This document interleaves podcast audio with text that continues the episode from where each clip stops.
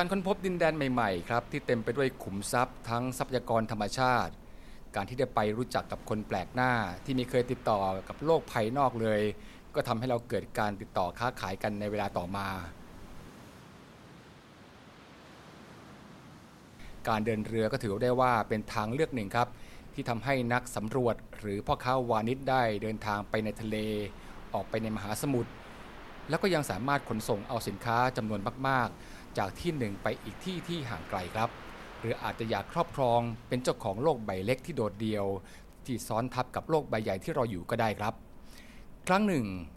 เราเคยออกเดินทางสำรวจช่องแคบมาลากาครับ เป็นทางลัดบนเส้นทางน้ำที่นำเอาผู้คนจากซีกโลกตะวันตก มาทำความรู้จักกับคนซีกโลกตะวันออกครับ ผมนรชิตรจนานนท์ผู้ดำเนินรายการจะมาเล่าเรื่องในความทรงจำที่อยู่ในความประทับใจ ของผู้เขียนบทสารคดีเรื่องนี้ คุณพิยดาประสูติแสงจันทร์ ผู้ที่จะมาถ่ายทอดเรื่องราวการพบเจอโจรสลัดในช่องแคบมาลากา จากซุ้มเสียงของหัวหน้าโจรสลัดครับ ที่ถูกเสียงคลื่นทะเลกลบทับ กับอาชีพที่ม่คุ้มที่จะเสี่ยงเหมือนเดิมครับ ใน Spirit Along the Way ในวันนี้ครับ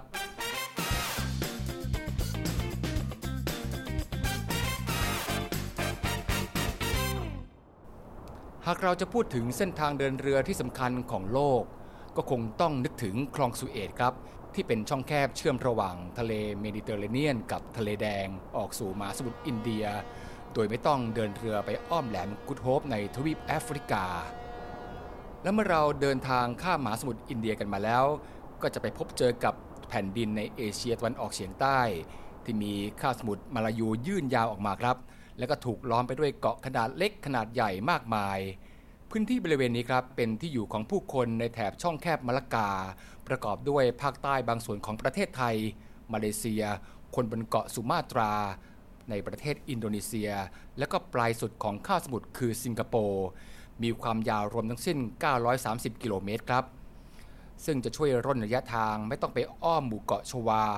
นั่นทำให้กลายเป็นจุดนัดพบ ของผู้คนจากที่ต่างๆ ทั่วโลกครับถ้าพูดถึงช่องแคบมาลากานะคะ บริเวณนี้เนี่ยก็จะมีเรือเดินสมุทรผ่านไปมามากถึงปีละ 90,000ลำเลยค่ะ ก็จะนับว่าเป็นปริมาณมากกว่า 1 ใน 3 นะคะ ของจำนวนเรือเดินสมุทรที่มีอยู่ทั่วโลก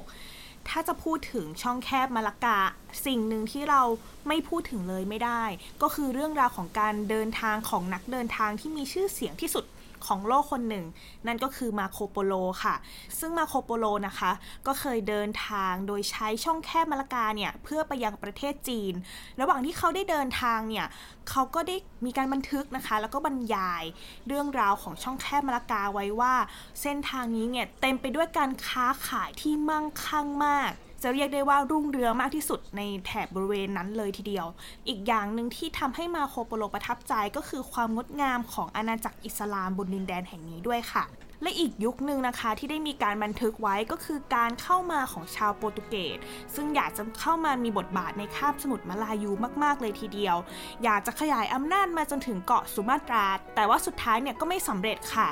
โปรตุเกสก็เลยทำยังไงรู้ไหมคะ เขาก็เลยกีดขวางผู้แสวงบุญที่จะเดินทางไปประกอบพิธีฮัจญ์นานครเมกะ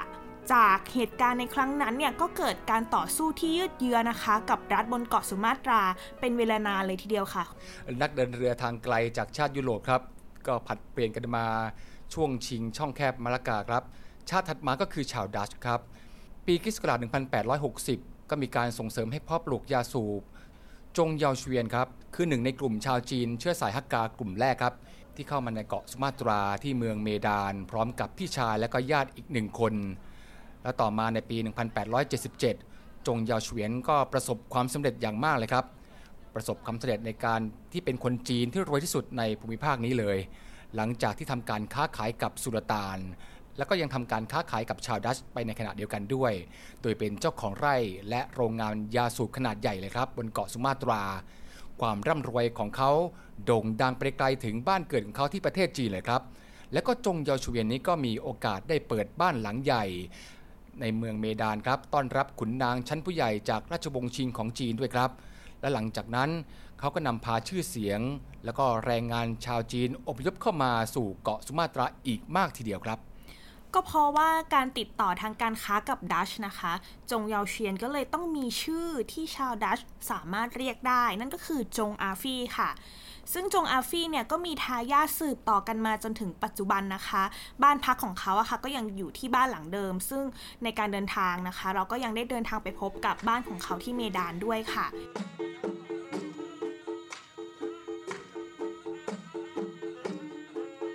มดานเนี่ยจริงๆน่ะอยู่บนเกาะสุมาตรานะคะ เป็นเมืองที่ใหญ่อันดับ 3 ของอินโดนีเซียทีเดียว รองมาจากเมืองจาการ์ตาแล้วก็สุราบายาค่ะ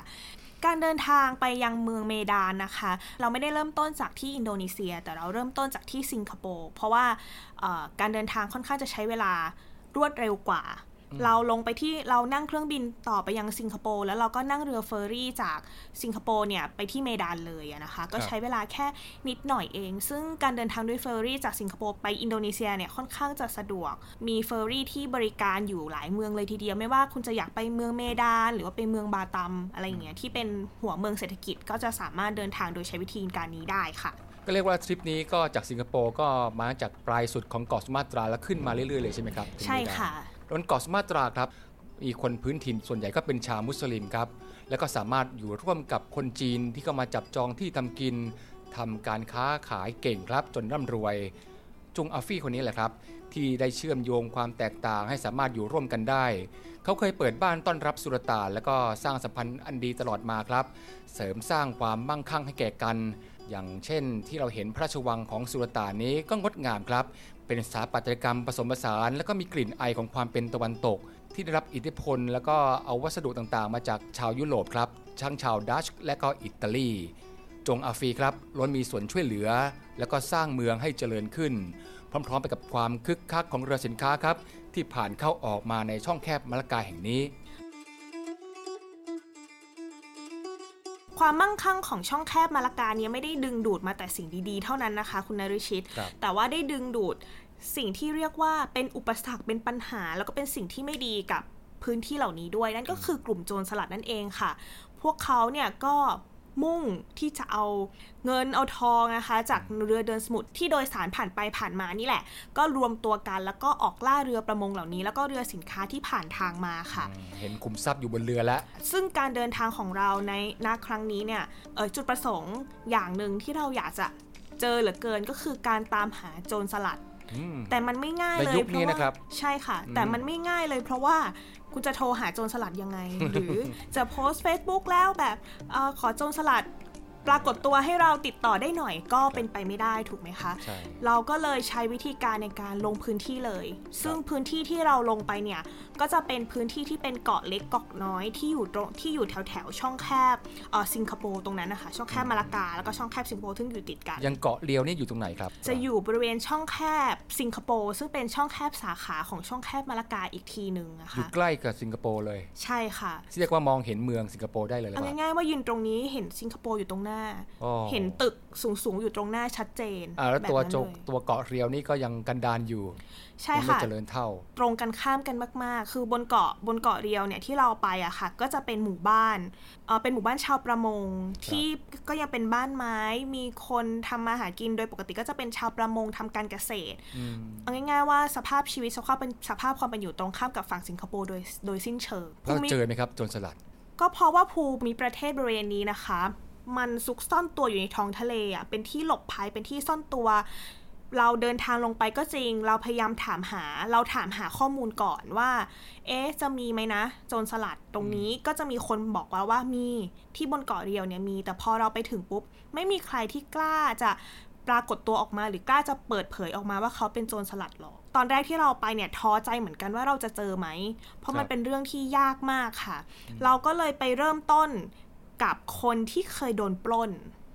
ก็คือคนหนึ่งที่ยอมที่จะออกมาบอกนะคะ เขาก็จริง ๆ ตอนแรกเนี่ยเขามีความหวาดกลัวมาก ว่าถ้าเขาเอาเอาหน้าออก หมายถึงว่าถ้าเขาให้สัมภาษณ์เราเนี่ย เขาจะโดนไหม เขาตัดสินใจเล่าประสบการณ์ให้เราหลังจากโดนปล้น เขาบอกว่า ตอนที่เขาโดนปล้นเขาจำได้เลยว่า คนหนึ่งที่เป็นหนึ่งในกลุ่มโจรสลัดอะที่ขึ้นที่ปล้นเรือเขาอะก็คือเพื่อนของเขาในหมู่บ้านนั่นแหละอืม แสดงว่าเขามีฐานะพอสมควรทีเดียวรือเป็นชาวประมงไเป็นชาวประมงค่ะ เขาก็คือเดินเรือโดยสารอะไรอย่างเงี้ยแล้วก็อาจจะมีเงินสดอยู่ในมือ คนเหล่านั้นก็คือขึ้นไปแล้วก็ปล้นแล้วก็ลงมา คือเขาก็ถามเขาก็บอกว่าหลังจากนั้นนะเขาก็เลิกอาชีพนี้ไปเลย เพราะว่าเขาไม่สามารถทำอะไรกับสิ่งเหล่านี้ได้ อีกอย่างหนึ่งคือเขาบอกว่าเขาอะอยากจะจบชีวิตตัวเองอะบนบกมากกว่าบนทะเล Dia tarik atau bapak tarik? Bapak tarik lah. Kita karyawan tarik, saya masih saya yang mah. วันนั้นเขาไปไต่กงไอ้คนนั้นก็ปีนมาบนเรือ แล้วก็ไปในห้องไต่กงก็บอกว่าอยากจะกินกาแฟก็เอากาแฟให้กิน แต่ว่าเรือก็ยังคงลากอวนเพราะปลาได้ปลามาเยอะมาก เมื่อพูดถึงการถูกปล้นในช่องแคบมะละกาครับ ก็มีสถิติที่เรารวบรวมมาครับ ในช่วงปี 2000 ครับ จากรายงานของศูนย์รายงานเหตุโจรสลัดสำนักงานเดินเรือทะเลระหว่างประเทศกรุงกัวลาลัมเปอร์ประเทศมาเลเซียครับ ระบุไว้ว่า ในปีคศ2004 ครับ มีรายงานการปล้นสะดมในช่องแคบมาลากาถึง 20 ครั้งครับ มีผู้ถูกจับเป็นตัวประกันถึง 30 คน และก็ถูกฆ่าตายครับ 4 คน แล้วก็ยังมีข้อมูลจากวารสารบัณฑิตศึกษามหาจุฬาขอนแก่น 2021 ครับ กล่าวไว้ว่าการโจมตีเพื่อปล้นเรือในทะเล หรือการกระทำของโจรสลัดในยุคแรกเริ่มนั้น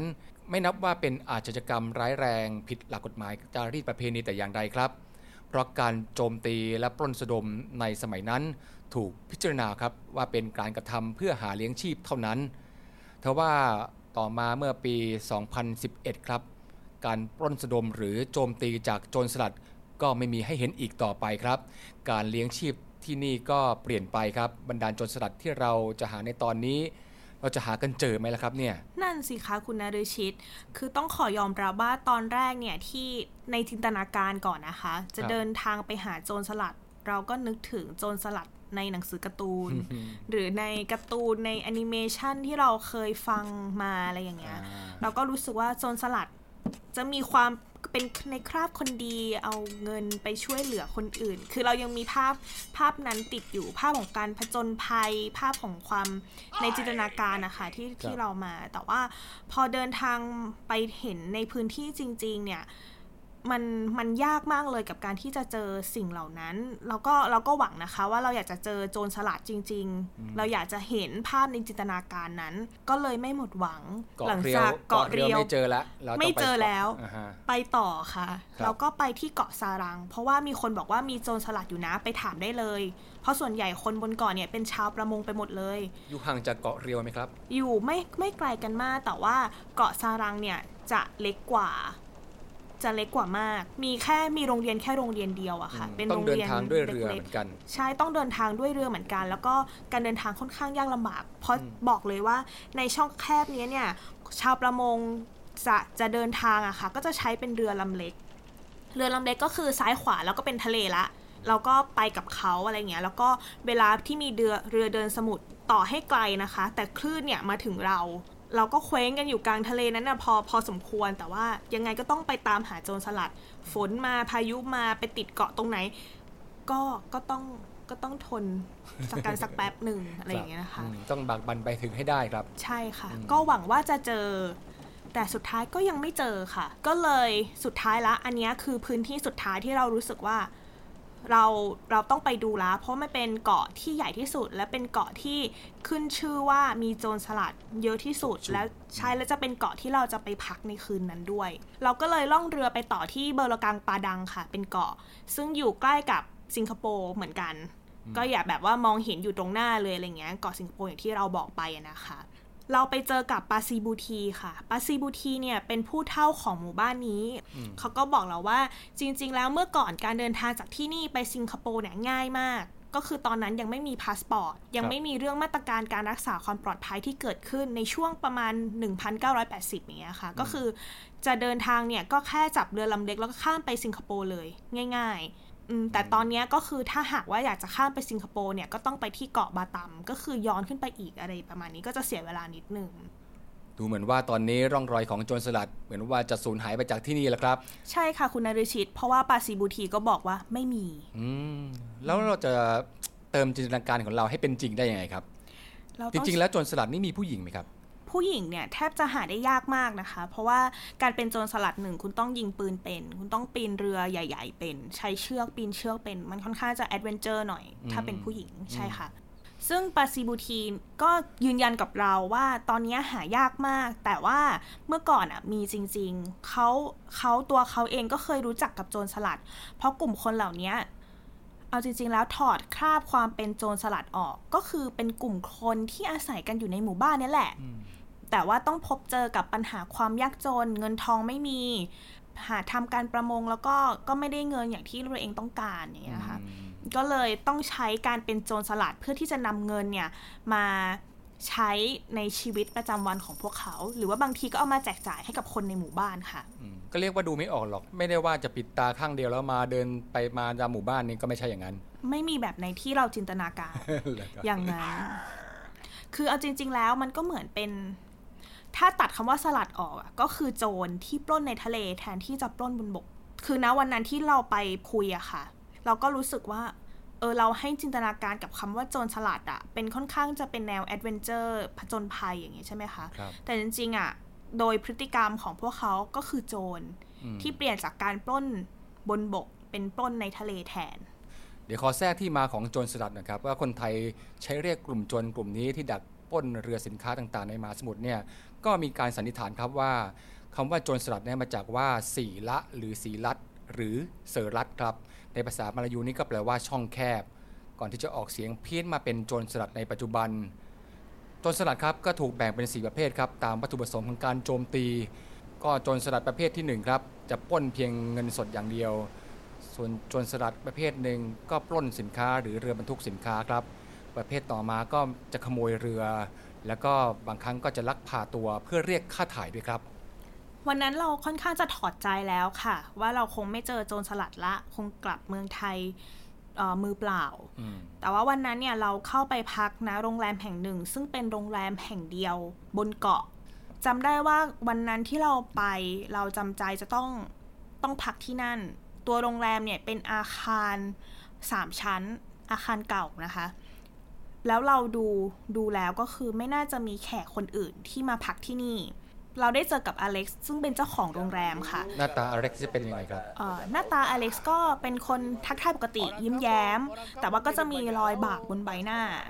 นิดนึงตอนนั้นน่ะนะคะเขาก็ทักทายกับเรายิ้มแย้มแล้วเขาก็รู้ด้วยว่าเรามาหาอะไรบนเกาะแล้วก็ได้เล่าให้เขาฟัง เขาก็ยังบอกว่า เออเดี๋ยวเขาพยายามจะหาคน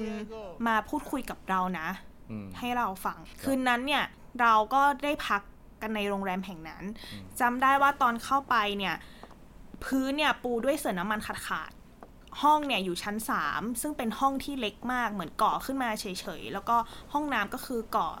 ก่อขึ้นมาเพื่อแค่กั้นห้องแล้วก็มีห้องน้ำให้ใช้ กลิ่นเนี่ยเหม็นเหม็นคาวปลาแน่นอน เพราะว่าใกล้เอ่อทะเลใกล้ใกล้ทะเลแล้วก็ใกล้บ้านชาวประมงอืมถามว่าหลับไหมนอนไม่หลับ เรานอนไม่หลับเพราะว่าคืนนั้นอเล็กซ์มาบอกกับเราว่าเขาหาคนได้แล้ว หาโจรสลัดได้แล้วนะครับ ใช่ ซึ่งจะมาบอกกับเรา คือจะมาพูดคุยกับเรา พรุ่งนี้เช้า พอตื่นเช้ามาหลังจากทานข้าวอะไรเรียบร้อยเนี่ยอเล็กซ์ก็บอกว่า เดี๋ยวอีกสักสิบนาทีนะ ให้ขึ้นไปชั้นดาดฟ้าเขาจะมารอเราอยู่บนชั้นดาดฟ้าค่ะ วันนั้นเนี่ยเราก็โอเค เตรียมคำถาม เตรียมสิ่งที่เราสงสัยขึ้นไปถาม มีอยู่แวบหนึ่งมีอยู่ ครู่หนึ่งในใจที่บอกว่า นี่เขาเราจะมีกำลัดางบหรือเปล่า นี่เรากำลัง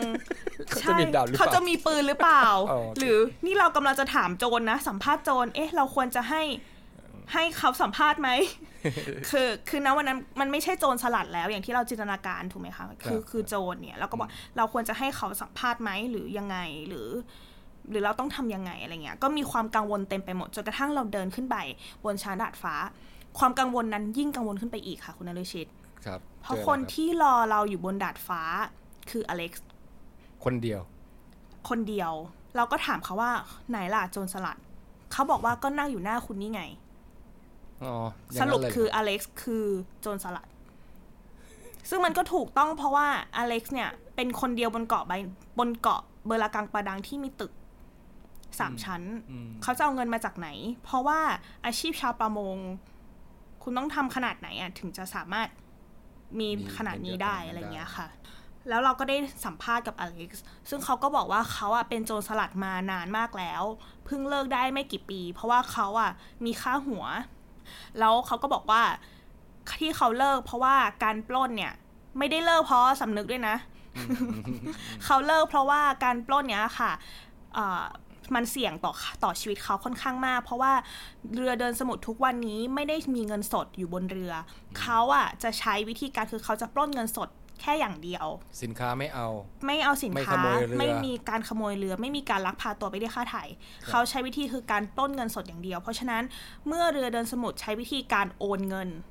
คือเป็นออนไลน์หมดแล้วเนี่ยเขาเลยไม่สามารถใช้ชีวิต แบบนี้ได้หมายถึงว่าไม่สามารถประกอบอาชีพเป็นโจรสลัดได้อีกต่อไป เราก็ถามเขาต่อไปว่าแล้วการจะเป็นโจรสลัดเนี่ยอยู่ๆก็เป็นเลยเหรอเพราะว่ามันทำงานเป็นทีมเขาก็บอกว่าอยู่ๆก็เป็นได้เลย ถ้าคุณแค่ยิงปืนเป็น ปีนเชือกเป็น คุณก็เป็นได้เลย ไม่ต้องมีพวกด้วย มีพวกค่ะ คือทุกคนในหมู่บ้านนี่รู้ เขาบอกทุกคนในหมู่บ้านนี้รู้ว่าใครเป็นบ้าง แต่เขาจะไม่มาบอกคุณหรอกว่าเขาเป็นที่ว่าไปไอ้ของปุราบาบีด้วย bukan bukan pulau ada air air minum dam ada tengah ไอ้ตรงอ่างเก็บน้ำอะที่เราผ่านเมื่อวานตรงนั้นแหละคือหมู่บ้านของโจรสลัดเลย Itu tempat lah 800 tahun lalu อยู่ตรงนั้นเลย คือทั้งหมดทั้งหมู่บ้านเนี่ยพูดนะ คือเอาง่ายๆว่าพอทุกคนจน ทุกคนอยากได้เงิน ทุกคนไม่รู้ว่าจะหาเงินด้วยวิธีไหนแล้ว แล้วเรือดนสมุทรก็อยู่ตรงนั้น นั่นคือวิธีการที่เขาทำแล้วก็ทำมาตลอด แล้วก็เพิ่งหยุดไปเมื่อปีสองปีเพราะเขาโดนเหมือนโดนล่าค่าเหมือนมีค่าหัว อันนี้คือสิ่งที่เขาบอกมานะคะ ใช่ค่ะเป็นไปได้ไหมว่าที่มีคนรู้ว่าเขาเป็นโจรสลัด เพราะว่าเขาเอาเงินเหล่านี้ก็ไปแบ่งปันให้กับเพื่อนๆหรือชาวบ้านในหมู่บ้านด้วย ดูทรงแล้ว ดูทรงอย่างแบดมากเลยไม่น่าจะเป็นอย่างนั้น ไม่ไม่น่าจะเป็นแบบนั้น คือเขาก็บอกว่าเขาก็คงเขาก็เอามาใช้เงินก็มาใช้ส่วนตัวนี่แหละ คือปล้นมามันก็ไม่ได้เยอะมากค่ะ หลังๆอะไม่ได้เยอะแล้ว เพราะว่าทางเรือเขาไม่ได้มีเงินสดติดตัว มันก็จะเป็นเงินจากการไปไถเงินจากลูกเรืออย่างเงี้ยมากกว่า แต่ไม่ได้เป็นเงินสดที่เหมือนขนเอาไปเพื่อไปจ่ายให้กับอีกที่หนึ่งแบบนั้นนะคะครับเวลาจะเลิกเป็นโจรสลัดนี่เลิกยากไหมครับ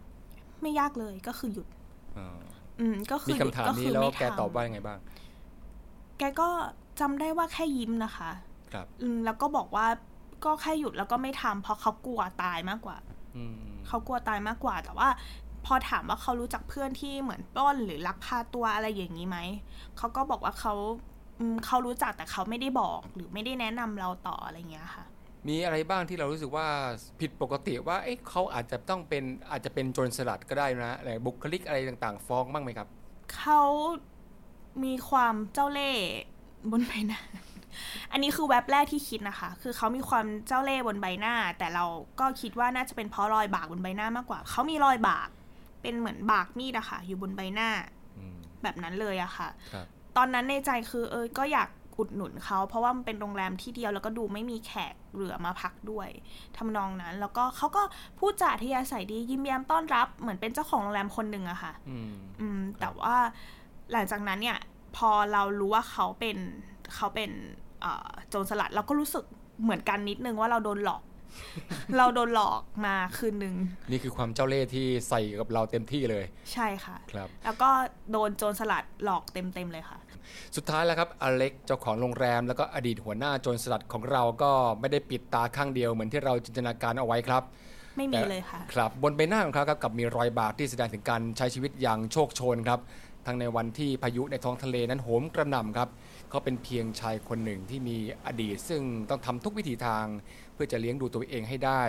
แล้วก็เมื่อสังคมเปลี่ยนแปลงก็มีอาชีพใหม่ ๆ เข้ามาทำให้เขาได้มีโอกาสได้หาเลี้ยงชีพ แล้วก็สร้างรายได้ใหม่ ๆ สิ่งที่ยังคงไม่ผิดแผกไปจากอดีตก็คือในความเป็นช่องแคบมาลากาครับ ก็ยังเป็นจุดนัดพบที่สำคัญของผู้คนที่ใช้น่านน้ำร่วมกัน ในความเป็นพหุสังคมที่ต่างถ้อยทีถ้อยอาศัยครับ แบ่งปันทรัพยากรในทะเลร่วมกัน ช่องแคบมาลากาครับ จึงไม่ใช่เพียงแค่ทางที่เปิดออกสู่ทะเล หรือมหาสมุทรอันกว้างใหญ่ครับ แต่เป็นทางที่เปิดใจของผู้คนให้ร่วมกันทำให้ช่องแคบมาลากานี้ เป็นจุดนัดพบ แล้วก็แวะพักของผู้คนที่ทุกคนต่างเป็นมิตรกันครับ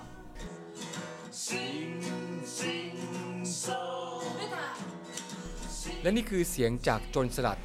จากความเป็นจริงที่ไม่ใช่เพียงแค่จินตนาการที่เราเคยได้ยินครับ ติดตามรายการ Spirit Along the Way ได้ทางไทย PBS Podcast สำหรับวันนี้ สวัสดีครับ สวัสดีค่ะ